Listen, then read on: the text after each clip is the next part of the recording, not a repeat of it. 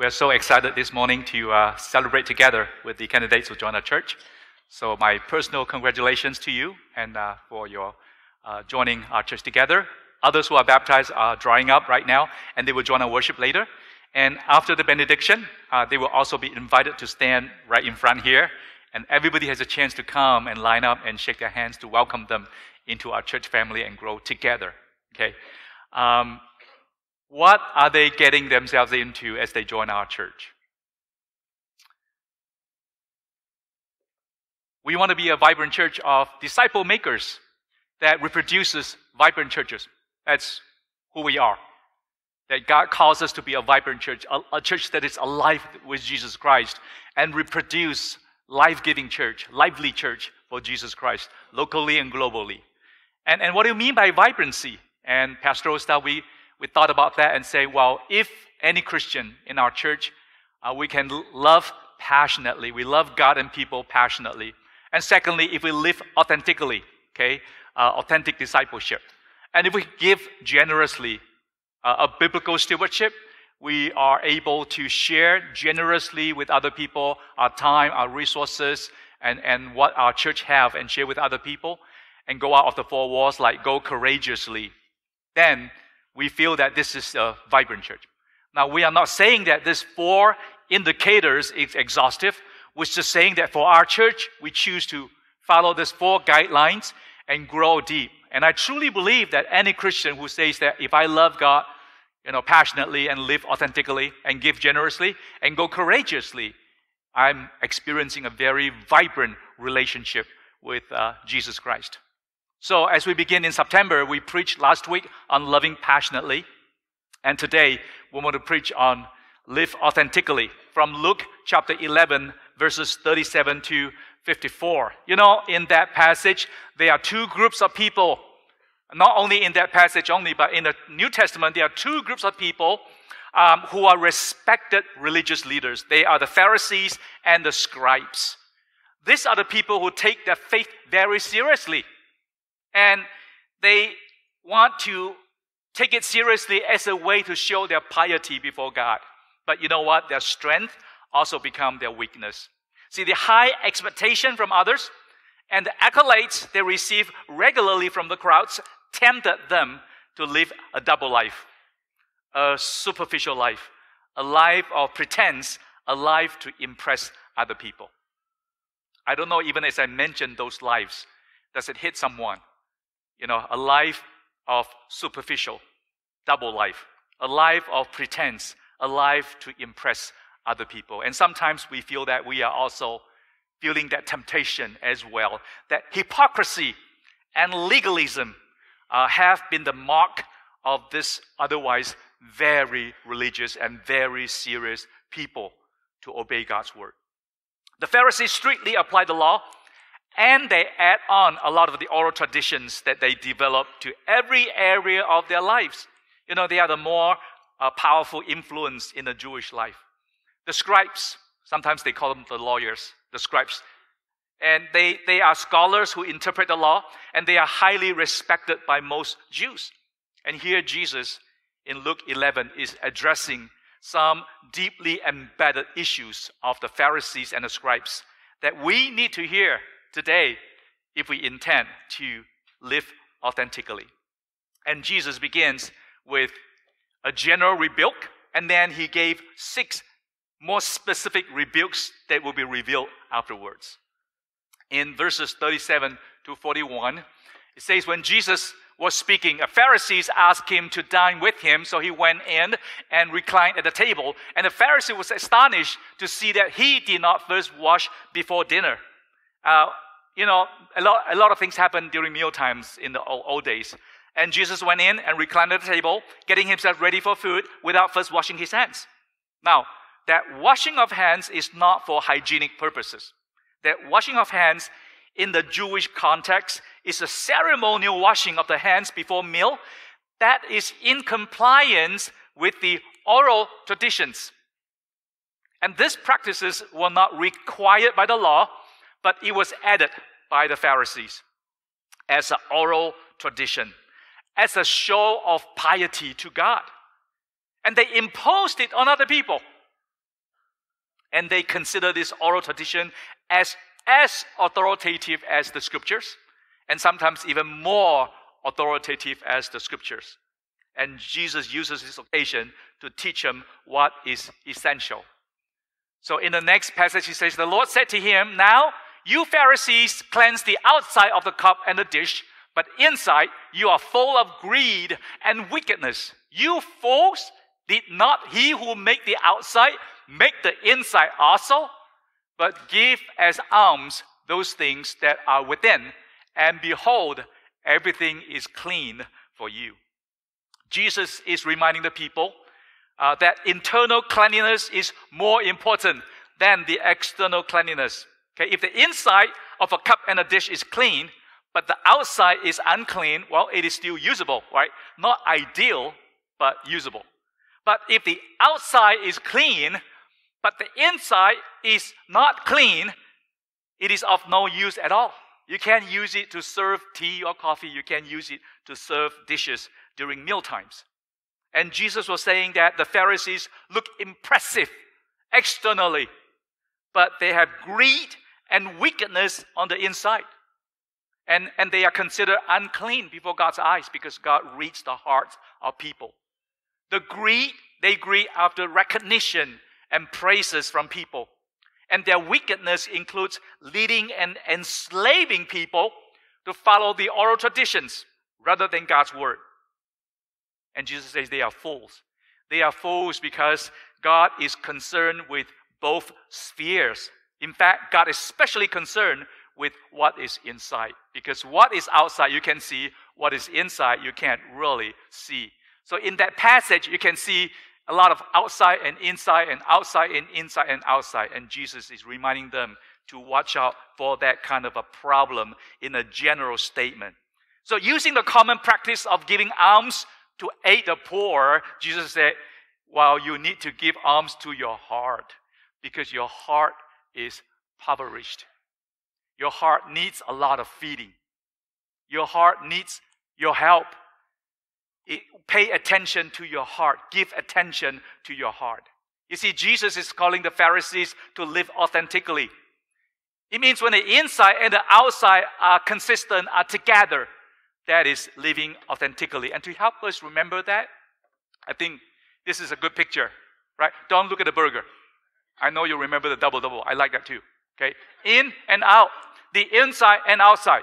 So whenever you go to drive to in and out, remember, inside and outside, live authentically. That's what Jesus is calling us to do. You know, inside is hard to care because we don't see it. Nobody can see what is inside, but we can see the outside. So it's natural for many people who take the faith seriously. They want to impress people and say, hey, look at me. Hey, look at I memorize scriptures. Hey, look at me. I read I read the Bible how many times? As a way to show my piety. That's what the Pharisees did. But if you do it sincerely, if you do it for your own growth, that's wonderful. You don't need to brag about that. You can use it as an encouragement for other people. But the Pharisees did it just to impress people. They live a double life, and Jesus was concerned for that.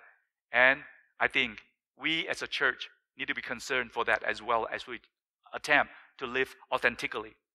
So, with that, Jesus begins to move to talk about three specific rebukes, uh, especially to the Pharisees that are concerns about. Jesus begins to use words like, woe to them, woe to them, woe to them, six times.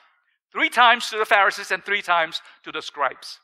You know, if you look at dictionary, the word woes just means great sorrow and grief. But in the biblical usage, this is a warning. This is a condemnation. This is a rebuke. This is to pronounce judgment on those who are living that hypocrisy and legalism uh, before Jesus. And they have three problems that Jesus can see with them. Number one, they major the minor. Look at verse 42. Jesus said, Woe to you, Pharisees, for you tithe mint and rue and every herb and neglecting justice and the love of God. This you ought to have done without neglecting the others. Jesus was reminding the people that even though you faithfully and meticulously tithe, tithe means 10%, the produce from the land that you cultivate, which is required by the law of Moses, Uh, but they make sure that even the little herbs like mint and rue, all these herbal plants are really, really small. So even little ones, you pay attention to it. But you know what? They are blinded to the more important teachings on loving God and upholding justice.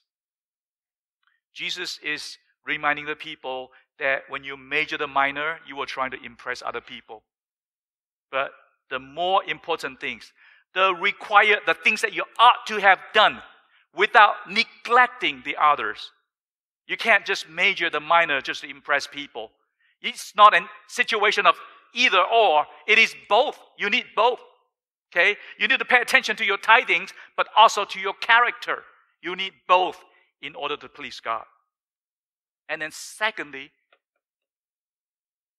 Jesus reminds them of the problems and rebuke them on self seeking prestige that they are experiencing in verse 43. It says, Woe to you, Pharisees, for you love the best seat in the synagogues and greetings in the marketplaces.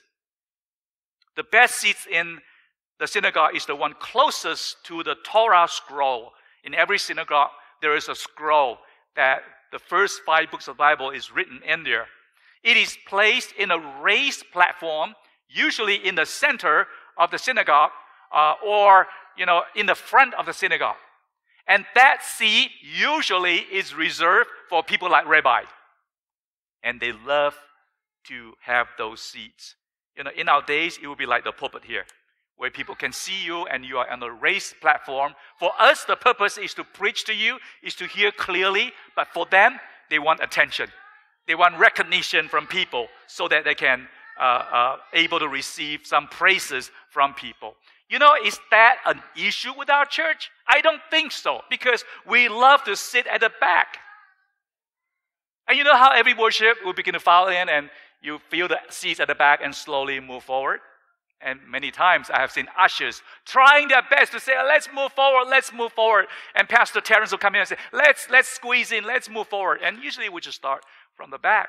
And ushers trying their best when they fill up at the back there, they will try to lead people to go to the front. And you know how awkward we feel? And they will try to look around for seats and they will just sneak in. So ushers come to the front and look back. Nobody's behind them because they already found a seat somewhere there. So is that even an issue for our church here? We don't like the front seats. We want the back seats. We want to sit behind there, right? So the, the issue that Jesus talked about is not about where you sit. It's not about whether you have a title. I mean, we, we do have positions in our church, and some elected officials, some nominated and endorsed by the congregation. It's perfectly okay. okay? Even sitting in the front, and when there's no more seats around, you know, and join the, and join the pastors because they feel lonely by themselves in the first seats here. And that's a wonderful thing to do. It's, it's not about that. The, the problem is they seek that as a prestige and for attention getting. That is a problem of pride. They are craving for attention and praises from people. And, and such privileged attention leads to an elitist mentality, a special category, special group of people, rather than to commit to serve other people. And the Pharisees have that issue that Jesus was talking about. And thirdly, they defile innocent people, unsuspecting people in verse 44. You say, Woe to you, for you are like unmarked graves, and people walk over them without knowing it. According to the law of Moses, they are not supposed, the Jews are not supposed to touch the graves. That will make them unclean for seven days. And they have to go through rituals to cleanse themselves. Then they can be incorporated into the community life. That's a big, big thing. But Jesus says, You are unmarked graves. People bump into you unknowingly, unsuspectingly. But you know what? You are leading them to death traps. You are leading them to dead end. There's no way out. If you follow them, if you go enter into that, that door, there's no exit. That's dead end because they are bringing people into legalism and they are showing them uh, the life of hypocrisy. That's what the Pharisees did to the people. You know, in summary, on the issues of of the, of the Pharisees, one is hypocrisy. Hypocrisy was used in ancient time to talk about the actors or actresses on the stage in a theater. They put on a mask to play different roles. And the word is derived from there hypocrites. That means it's not sincere. You're just playing. You're playing church. You're, you're playing acting like a Christian. You're acting like a pious person just to impress people. But in reality, when you take off that mask, you are a totally different person, a double life, a superficial life, a life of pretense, a life to impress other people. That's the number one issue of hypocrisy. And secondly, they were seeking attendance. They are drawing people to themselves. They are not pointing people to Jesus. They want to be, uh, to be, to be pampered. They want to be recognized in high places. They feel good about that. That's an issue of pride. And thirdly, they are misleading unsuspecting and innocent ones to a dead end. See, the worst thing is innocent people, unsuspecting people. They are pointing people to dead ends. That's the problem. And Jesus calls them and calls us to live authentically for the glory of God. And after Jesus dealt with that, he continues with three more, three more specific rebukes. And now he is addressing the scribes, okay, in verses 45 to 46. So, the number one issue is refuse to aid those who struggle. The issues with the scribes, number one, refuse to aid those who struggle. And the verse says, one of the lawyers answered him, Teacher, in saying these things, you insult us too. Well, this guy has guts. He's like, you talk about all the Pharisees, but the things you talk about sometimes apply to us as scribes. Hey, you must well have it all. You know, let us let us have it. We want to hear it, okay? And Jesus said, Woe to you, lawyers, also. But you load people with burdens hard to bear, and you yourself do not touch the burdens with one of your fingers. They refuse to aid those who struggle. There are two ways to look at that. One, the scribes have high expectation of people. They set the standard high, but they refuse to do it. They refuse to walk the talk. That's one explanation. But I think that will be the less likely scenario because the Pharisees and the scribes, they take their faith very seriously. They will do their best to live out the faith as much as they can. Even to impress people, they will do it. And the second, more likely explanation is they set standard, they set high expectation, but when people are struggling, see, not everybody is strong.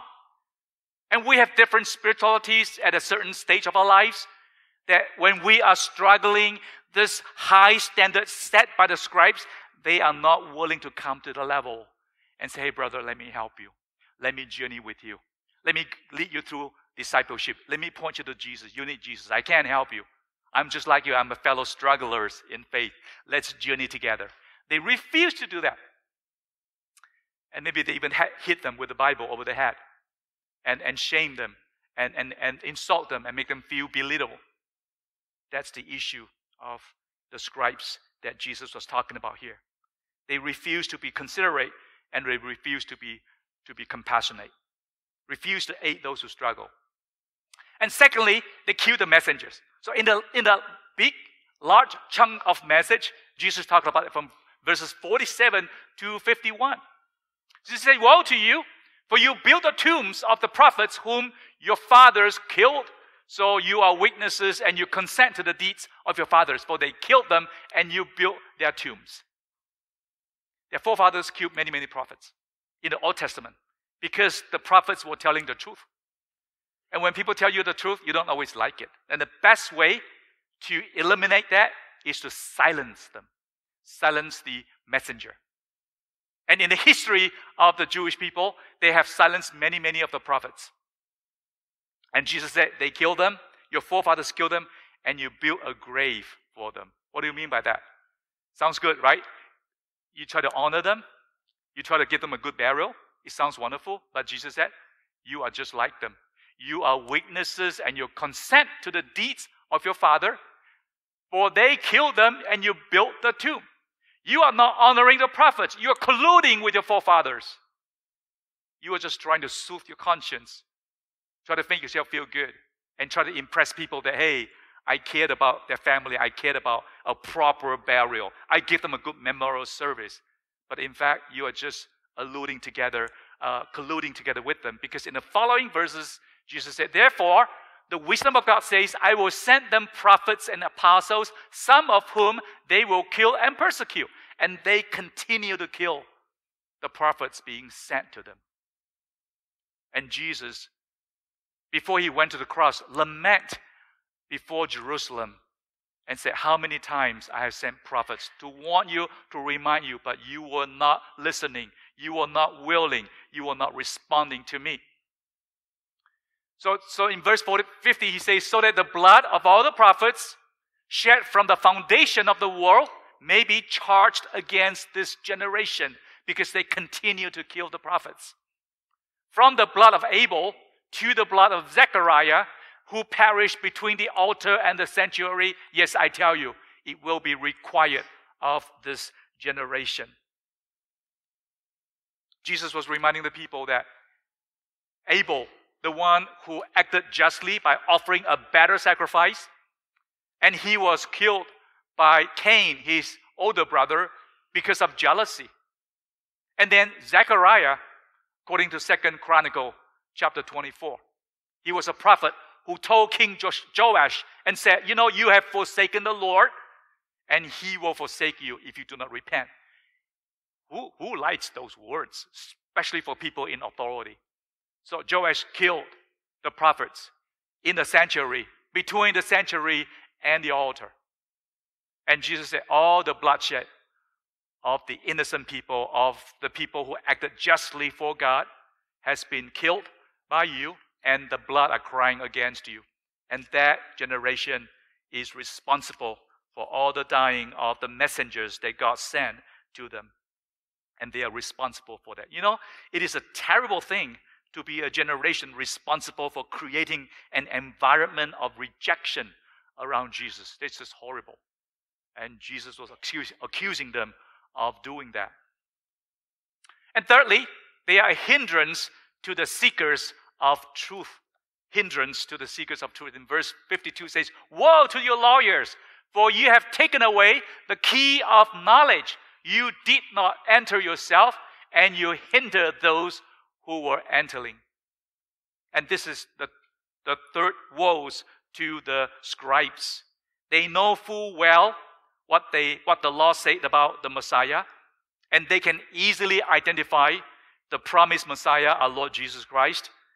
And, and among the people, they should have been the first to respond uh, in faith and use this knowledge to promote faith among the people, but instead, they refused to impart the vital knowledge that was available to them and depriving the people of what they needed to know and to become part of the realm where God reigns by means of his son. They are hindrance to the seekers of truth. And that's the issue with the scribes that Jesus talked about. So, in, in summary, they were quick to demand compliance to the law, but they were slow to help those who struggle along the way. They silence the messengers who speak the truth. They withhold knowledge about the Savior. And these are the warnings and rebukes against the scribes for us as followers of Jesus today uh, to, to remind us that a vibrant church, if we intend to build a vibrant church, is indicated by an authentic life that shows that what is outside is consistent with what is inside. You know, as we look at the passage and look at our church as a Bible believing church, as a conservative and evangelical church, we have a high view of God and a high view of scriptures. There's a place for refuting heresies. There's a place for refuting false prophets and right the wrongs. But you know what? People like us, the nature of our church, our greatest temptation is to condemn people with the Bible and not willing to invest in disciple making to build them up in faith. That to me, I think, would be our, our greatest, our biggest temptation is we know the Bible so well and we debate on the nuances of the Bible so articulately and so well that we often hit people with the Bible and not point people with the Bible to Jesus. And that will be our problem. And as a church who intends to live authentically, we need to be aware of that. We need to be repentant of that. And we need to journey together. When all these six woes that Jesus talked about in the Bible become a warning to us to, to, to be watchful for. You know, we are good candidates for falling into the temptation of the Pharisees and the scribes, especially for churches like ours, who cares about the Bible, who cares about God, who takes God seriously, who has a high view of God and scriptures. We tend to become legalistic and we tend to become hypocritical. And we, we begin to build a performance based faith uh, in our church and in our lives. And, that's why, as a church, we identify one of the indicator of a vibrant church is to live authentically when the outside and the inside are consistent. Now, let's be honest, we can never be perfectly consistent, but we do try our best to bridge them together, the outside and the inside, to bridge them together as closely as possible. And at times, we all struggle with inconsistency. But the problem is our unwillingness to acknowledge it. And we camouflage it. We act it. We try to please. We pretend. Then we become Pharisees' issue of hypocrisy. If we are willing to face it and acknowledge it and confess it and grow out of it, then we become an authentic Christian. And as a Bible believing church, we tend to be strong in the truth, very strong in the truth. Thank God for that. We know the truth. But we tend to be weak on grace and love.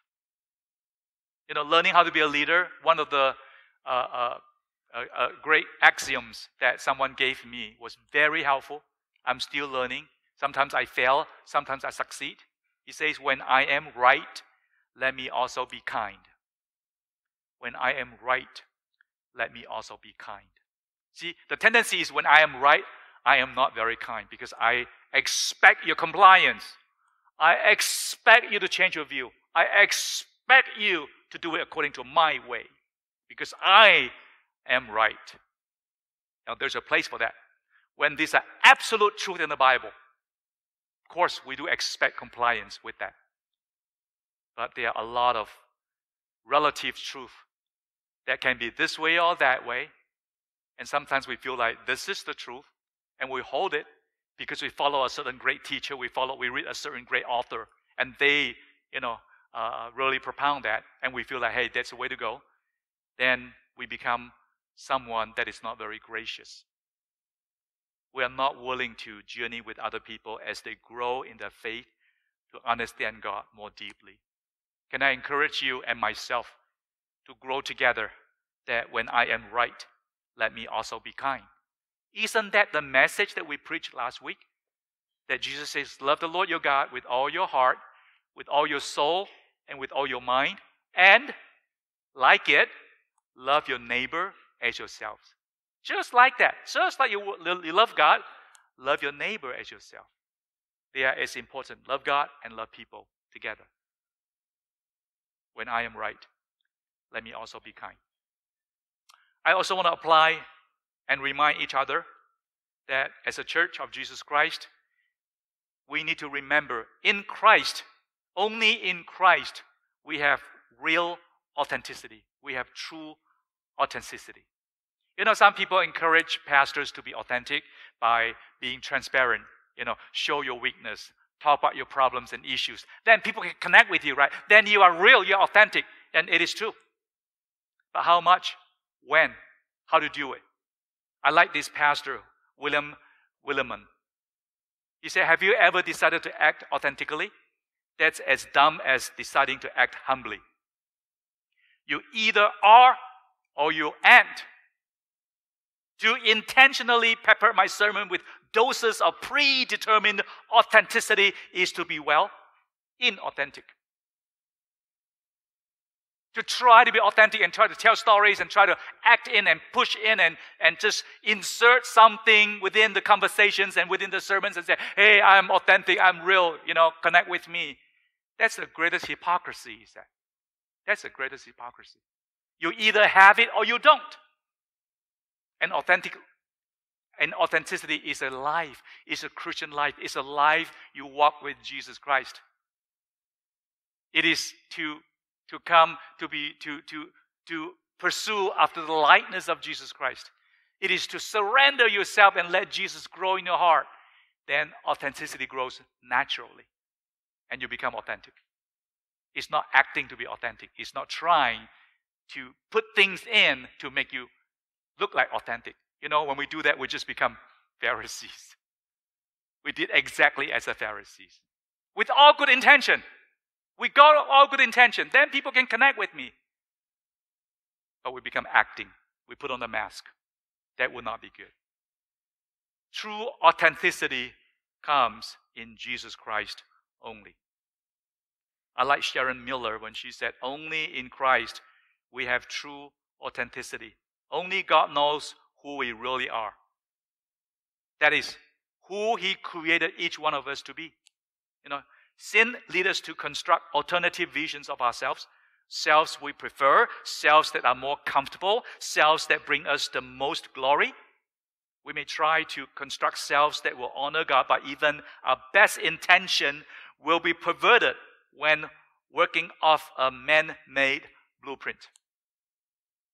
In Christ, however, she said, we become our true selves. God opens our eyes to our sins, to the self deception, to the things in our lives that are not from Him. Then He transforms us, conforming us to the only perfect human being who ever lived. That's Jesus Christ. So in Christ, we stop operating according to the constraints of social expectations and personal insecurities and lies.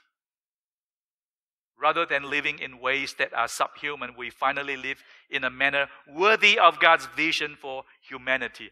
That's authenticity. You see, she said, authenticity cannot be faked because it does not, ironically, rest in our natural self. Our only option for being true, authentic people is to lose ourselves, casting ourselves on Jesus' mercy, joyfully acknowledging that Christ's power is made perfect in weakness. The more we realize our desperate state and need of God's grace, the more authentically human we will be. Authenticity is not about acting like an authentic person. Authenticity is not about following a certain rules and steps to make us authentic. Authenticity is to follow Jesus and be like him. And his life begins to transform us and changes us to be like him. That's when we become authentic. I want to encourage you to follow Jesus. I want to encourage you to emulate after Jesus. I want to encourage you to pick up your Bible and read your Bible because it is God's word that will bring you into the likeness of Christ. I want to encourage you to pray together. So I want to invite our church to really come and pray together. Every Wednesday night we pray. But especially for the month of September, we pray for us to conform to the likeness of Christ. All the preachings that we'll do in the, in the month of September will be unpacked on Wednesday as well in the prayer meeting. And we'll pray for us. Last week, last Wednesday, we pray for us to live, to love passionately. And this coming Wednesday, we'll pray and ask God to help us to live authentically. I want to invite you to come and pray together with us so that as a church together, as we step into the new church year, we can grow strong. We can go strong together. Let's pray. Oh Lord, we are so thankful for this passage because it is a hard passage to preach and it is a hard passage to read because oftentimes we see ourselves in there. In all our honesty, Lord, at times we conform to the likeness of the world. We conform to the expectations of other people. And at times we try to please people more than we try to please God. And Lord, as we read this passage, we know that you are calling us to live authentically as a church so that we can be a vibrant church. And Lord, we pray that as a church, as we come together, not we are not learning some skills and some actions to be authentic, but rather we are learning how to be like Jesus. We are learning how to surrender ourselves and allow Jesus' life to live in our lives to transform us to be more and more like you. And that's when we become authentic. That's when the outside and the inside are consistent. Guide our church to follow after Jesus. All the best preachers and all the best books in the world will not be perfect, but only Jesus is perfect. So we want to grow and learn after you. Thank you for teaching us and thank you for reminding us. In Jesus' name we pray. Amen.